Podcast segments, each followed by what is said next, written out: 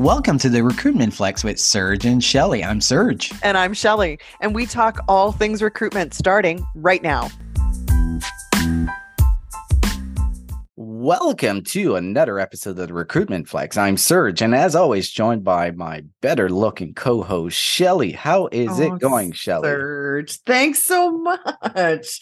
I do appreciate those warm introductions. I'm just sucking up to you, Shelly. I don't know why because we're getting close to 200 episodes. I think this is going to stick.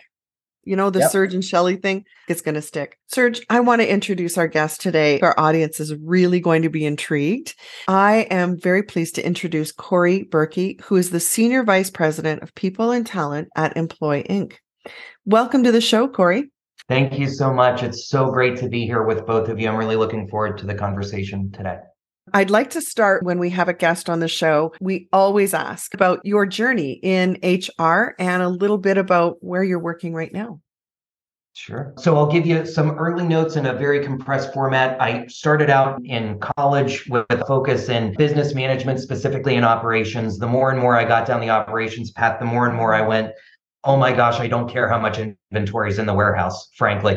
and I could not find really the thing that got me excited, really got me energized. I think that everybody is entitled to be passionate about what they do. And the more I got down that journey, the more I started to say the people are what fascinates me. And understanding how we motivate people and how we achieve results as a team, that's what's really interesting. So enter a pretty quick and rapid shift over to human resources management and economics. That's really what set the path forward. When I left school, I started out leading an HR function at an organization focused in the hospitality industry. I spent a few years there. I moved into a really unique opportunity that set the stage for where I am today. That role was focused on building out consulting services within a larger business. That was interesting to me because that was really an opportunity to spend my time across industries and across multiple different sizes of businesses. And mm-hmm. that's a really unique component of my background that I, I think has shaped the path forward. It's also where I got bit by the tech bug. One of my very first clients was a company called The Resumator the resumator would go on to become jazz which would become jazz hr which is now a part of employ i always tell folks whenever they ask how did you know this is where you wanted to be i always say when i started working with the resumator back in the day I knew from very early on. In fact, conversation on my very first date with the woman I'm married to today was focused on how, you know, it was a group of really smart folks really well aligned on a part of business that I wanted to be a part of. HR tech was always underserved, in my opinion. I wanted the opportunity to have an impact there. I told her then that if I ever got the opportunity to join the Resumator full time, I would pack up my stuff and move to Pittsburgh and get started. That's exactly what happened. And you mm-hmm. fast forward through many iterations of the Resumator and Jazz HR and now Employ. And it's been a really exciting journey with a lot of growth a lot of learning and still some tremendous opportunity in front of us. It's only getting more exciting here. What a walk down memory lane about reminding me of Resumator. I'd completely forgotten. Probably one of the worst names for a company I could ever think of. I'm sorry, Corey, but honestly, it's just the dumbest name ever. Resumator. Oh my God. But they changed it, Shelly. So yes, like Jazz exactly. HR is, is kind of fun, right? Very apropos. Corey, sure. to dig in a little bit deeper, not a lot of people know what or who Employ Inc. is. Yeah. Uh, for the audience in 2019, JobVite, and eh, you could correct me on this, JobVite acquired Jazz HR and also an RPO and recently acquired Lever. Can you give me a little bit of why the mix up of all these different ATS into one company? What's the story behind that?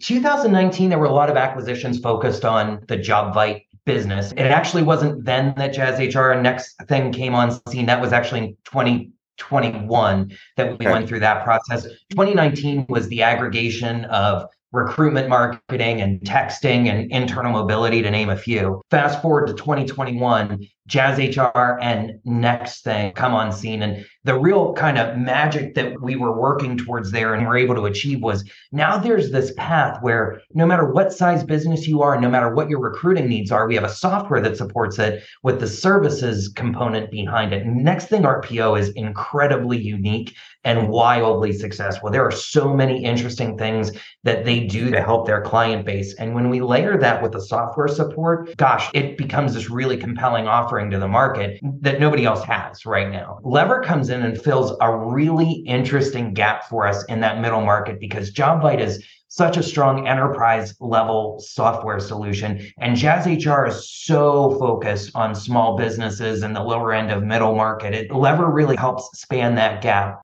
And what we've done is created this full service solution in employ where no matter what size business you are today or you will be tomorrow, we have a solution that can help you grow your team, manage talent acquisition, find the right candidates, source great talent, and really understand how you're performing with a robust data and metrics solution underneath all of those offerings. And we really think that we're cracking the code on some secret sauce that will help us be successful as we go forward.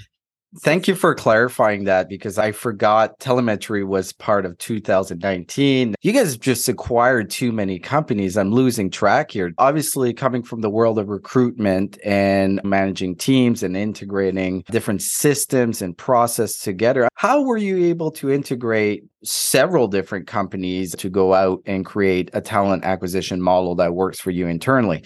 I'm curious, which ATS do you use, first of all?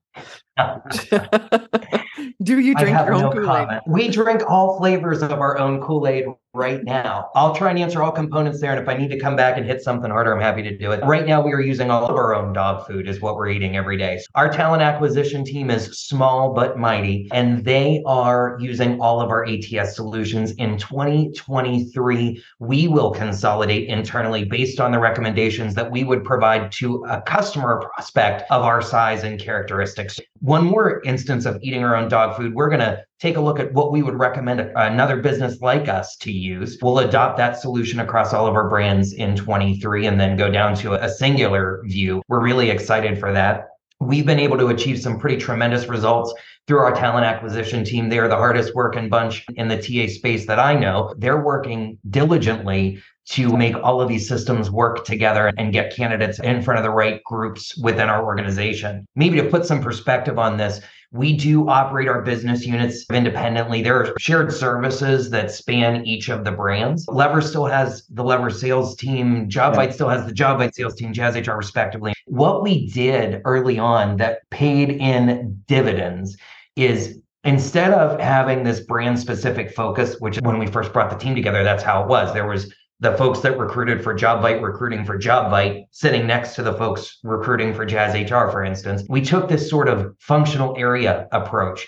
And what that did was let us accelerate our efficiency incredibly quickly. And the result was if you're a candidate and you apply to JobVite and you've got, say, no enterprise sales experience, that might not be the right sales role for mm-hmm. you. But because the senior talent business partner who focuses on recruiting at JobVite knows that and can help you identify that, they can present the opportunity at Lever or at Jazz HR that you are a great fit for. And so we're able to reduce our time to hire and also improve candidate quality by being able to help candidates raising their hands saying, I see myself at employ, we can say, let's help you find the right spot in employ versus hoping that they got in front of the right people and all the stars align perfectly. We de risk that with our approach. Brilliant. Can I just ask something here? We skimmed over this, but we were talking about it in the green room.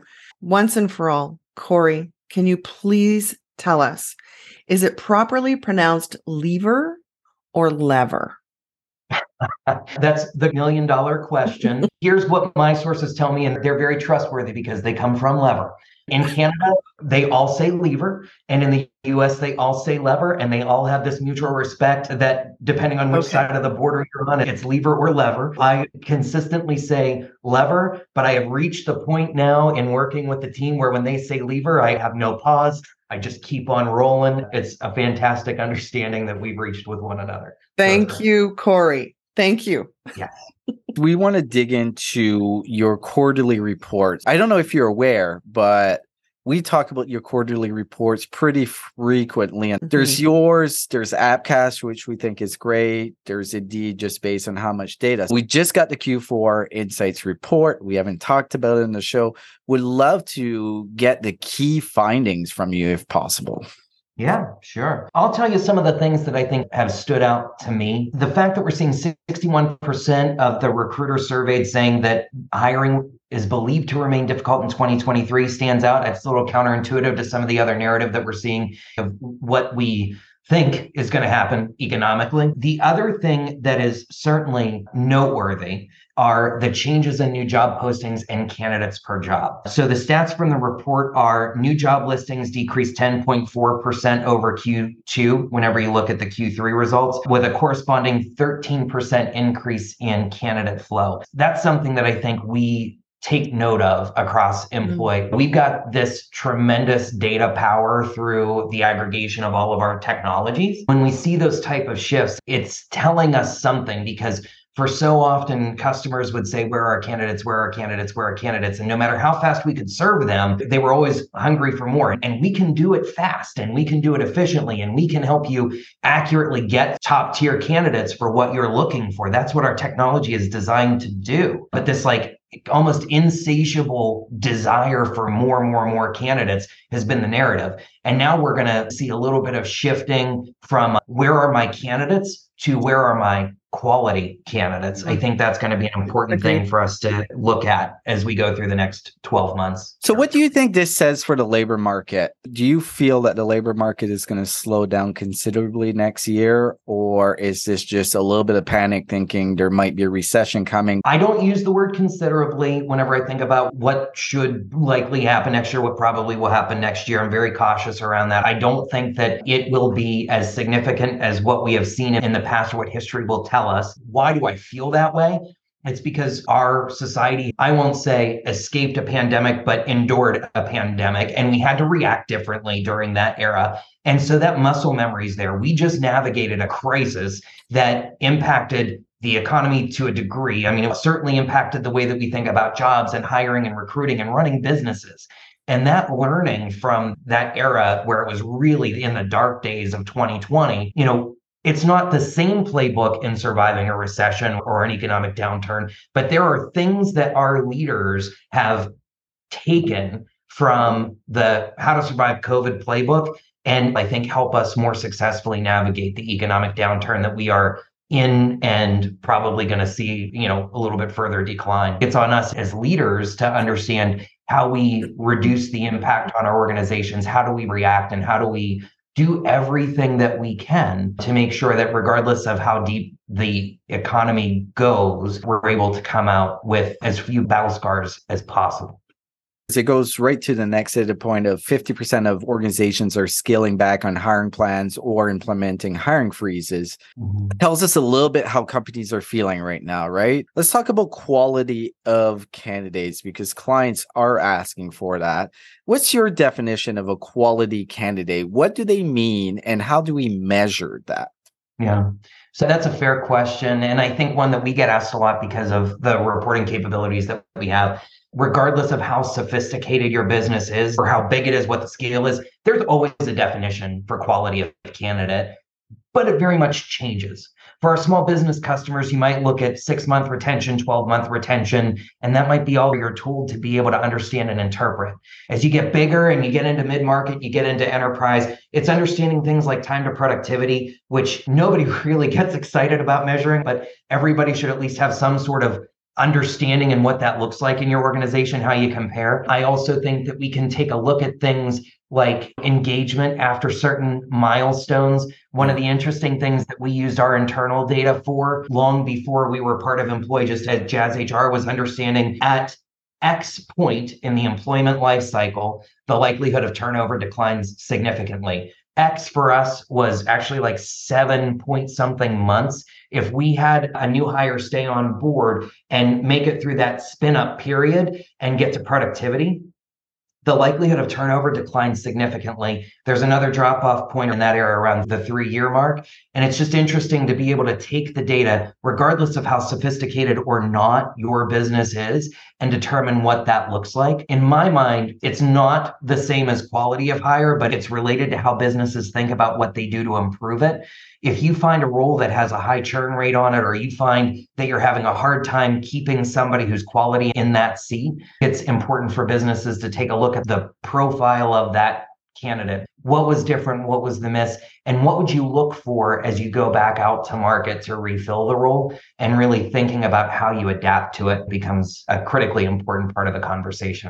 In this report, also the Q4 report, what I don't recall seeing, and that is around percentage of companies that are cutting budgets for posting on job boards. Can you shed a little more light on that? Yeah. What are we seeing? What is that saying to us?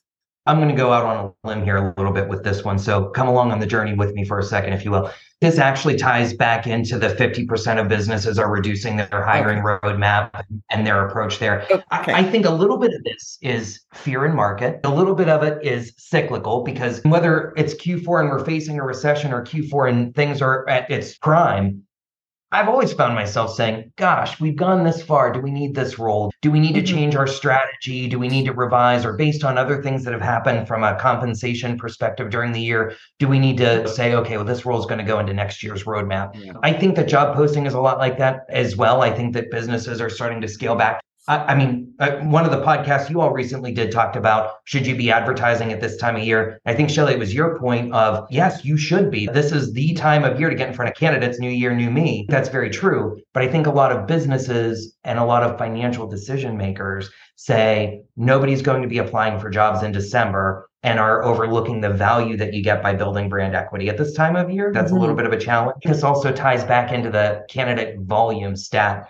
that we talked about earlier 13% increase in candidates probably has some businesses out there saying well i'm getting 400 candidates for the job. If that increases by 13% that's significant and i should be able to fill the role without having to spend dollars to advertise. When in fact we all know that that can create downstream challenges for other talent acquisition goals that you might have. Maybe it's related to DEI, maybe it's related to other components of what you're trying to do, but that certainly can create those challenges. So, using that stat of the increase of actual candidates per job, then looking at one of your data points here that job seekers are still being selective, with recruiters reporting that 40% or fewer job offers are accepted. That to me is mm-hmm. shocking. I've led talent acquisition teams and I leverage sales training that you should be closing the prospect as you go through the process and closing might not be the right word but getting those triggers when i saw that 40% of job offers are being accepted is shocking but then we're going in a market where there's going to be more candidates mm-hmm. and candidates are still not accepting job there has to be a reckoning somewhere where companies need to fill jobs and job seekers need a job. So my question is do we expect job seekers to be adjusting their expectation because it's going to be tighter competition instead of getting three job offers they might just get that one or two do you expect those numbers to change going into next year Serge, I like the way you say a, reckoning because I do think that we could get to that point, but I don't think we're there yet. And I don't think it's happening in the next three, six, maybe 12 months. And the reason for that is the offer acceptance stat is shocking.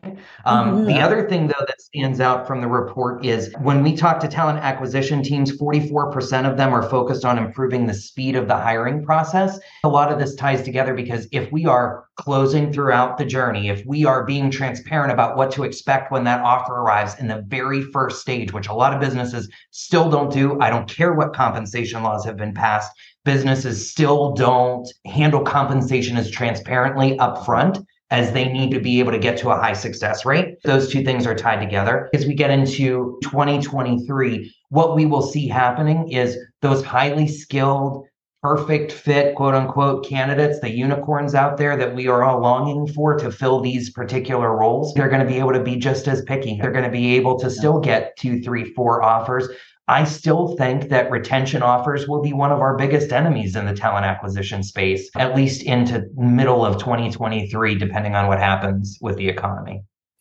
Really good answer. One of the things that I was looking through your report and I might have missed it is return to the office. Is there any data about job seekers when it comes to working from home, going back in an office? How are they feeling according to your data? This actually shows up as one of the big challenges from the report that we did. Whenever we ask what are the biggest challenges employers are facing today, not being able to work from home showed up in 27% of our responses.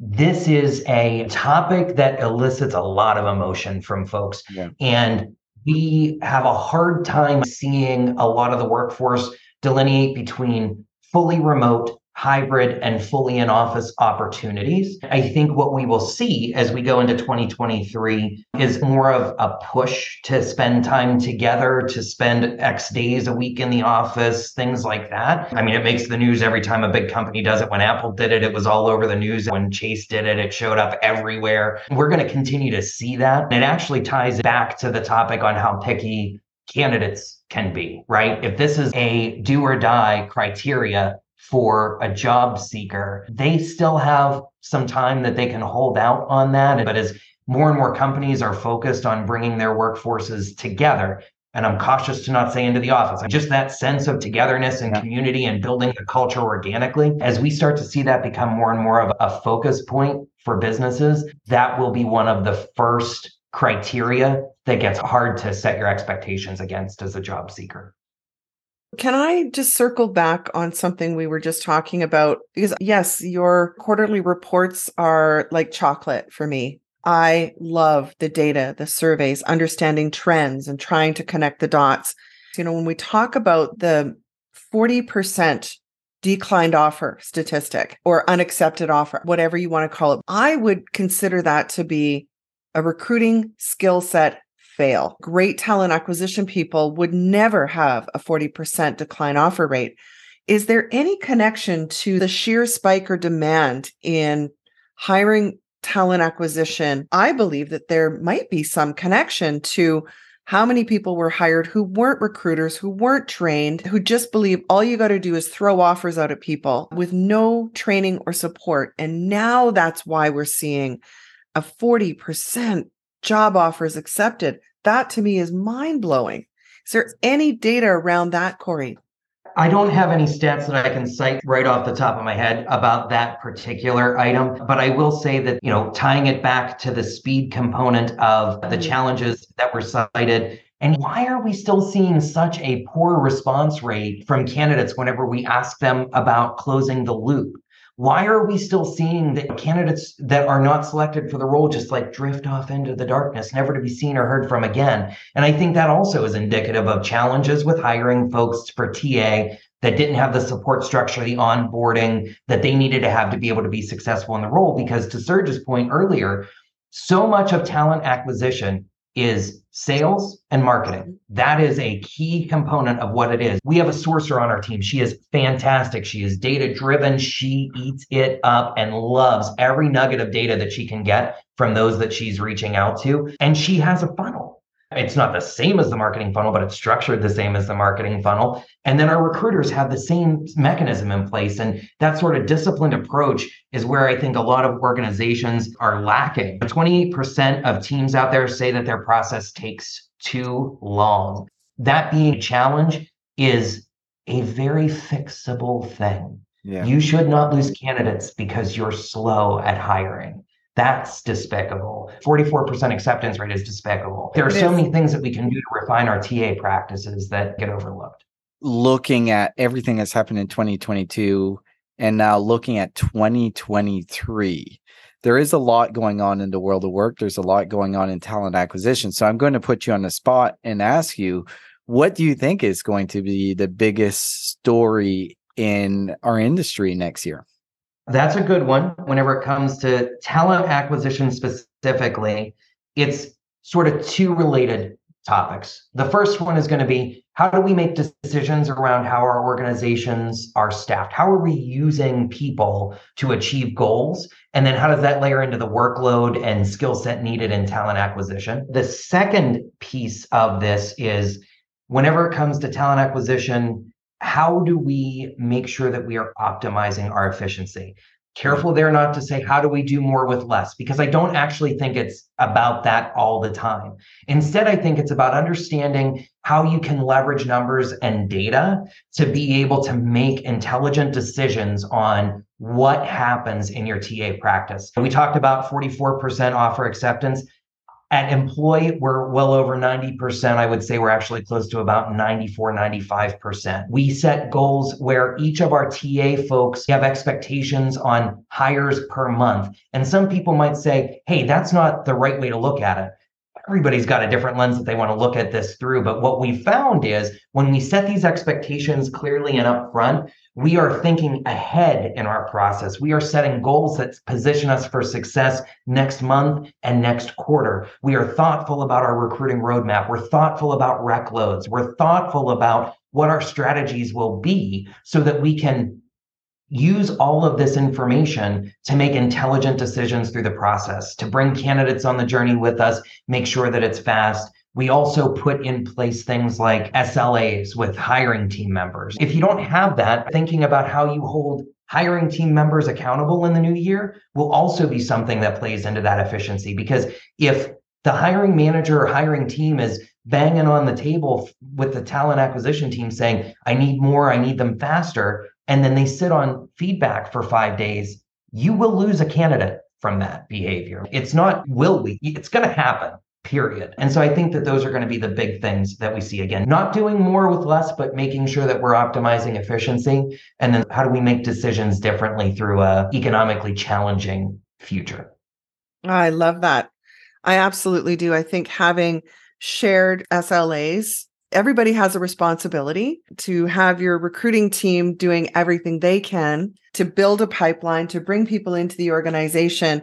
There needs to be accountability all the way around. It's those people we brought in being able to deliver on results as well. And i really admire that you've got that sort of structure within your talent acquisition team at employ. I was just going to ask corey because mm-hmm. your company name is employ do you feel that your TA team is held to a higher standard than anywhere else because you are in the business for the business and are the business? Absolutely, that is the case. I also think that they take that in stride and they hold themselves accountable for that. We have a culture where we expect results and where we understand that we have to enable the team to achieve them. And every single member of our talent team has really embraced that mindset. And I will tell you, it is important to have SLAs. It's important to have executive buy in for those SLAs. It's important to have leaders buy in because here's the thing I want hiring managers to call me and say, hey, listen, I don't know what's going on with the TA team. They've been relentless on giving feedback so that I can turn back and say, well, that's because you get 24 hours to give us interview feedback. And if you haven't done it, we run the risk of losing your candidate. So we have to keep things going. And the fact that they know that they can reach out and be firm, polite, firm in setting those expectations, and they know that if I get a phone call about that, I'm going to say yes, and they're right for doing it. They're doing what I've asked them to do. It has made us really strong within our organization. We have a really strong sense of camaraderie amongst our talent acquisition team, our hiring team members. They know what we expect, and we know what they expect of us, and that's important. It's a two way street. Sounds like an ideal place to work. Yeah, really, really good insight. Every recruiter would want to work in that. So well done, Corey. I think what we see too, and you mentioned it a couple of times as far as the process and how inefficient that we can be. A lot of companies don't understand what their process is, meaning, has the CEO ever applied for a job within your company, right? It's probably bang on an employee, but I guarantee you 99.9% of the companies probably not. They don't realize it took 184 clicks to get through the first phase of my job application, hence the reason that we're losing a lot of candidates. But this was a lot of fun, fascinating. Mm. Really appreciate this report. It gives us content to talk about and really relevant content. Corey, thank you so much for coming on the show. If anyone wants to get a hold of you, what's the best way? You know, I'm very active on LinkedIn. And once this podcast goes out, I'll also be sharing links to it and getting it out to my network. Love to hear from folks on there. Send me a message, follow, etc. And, and happy to have you on the journey with me. Thanks again, Corey. Thank you, Corey. Thank you.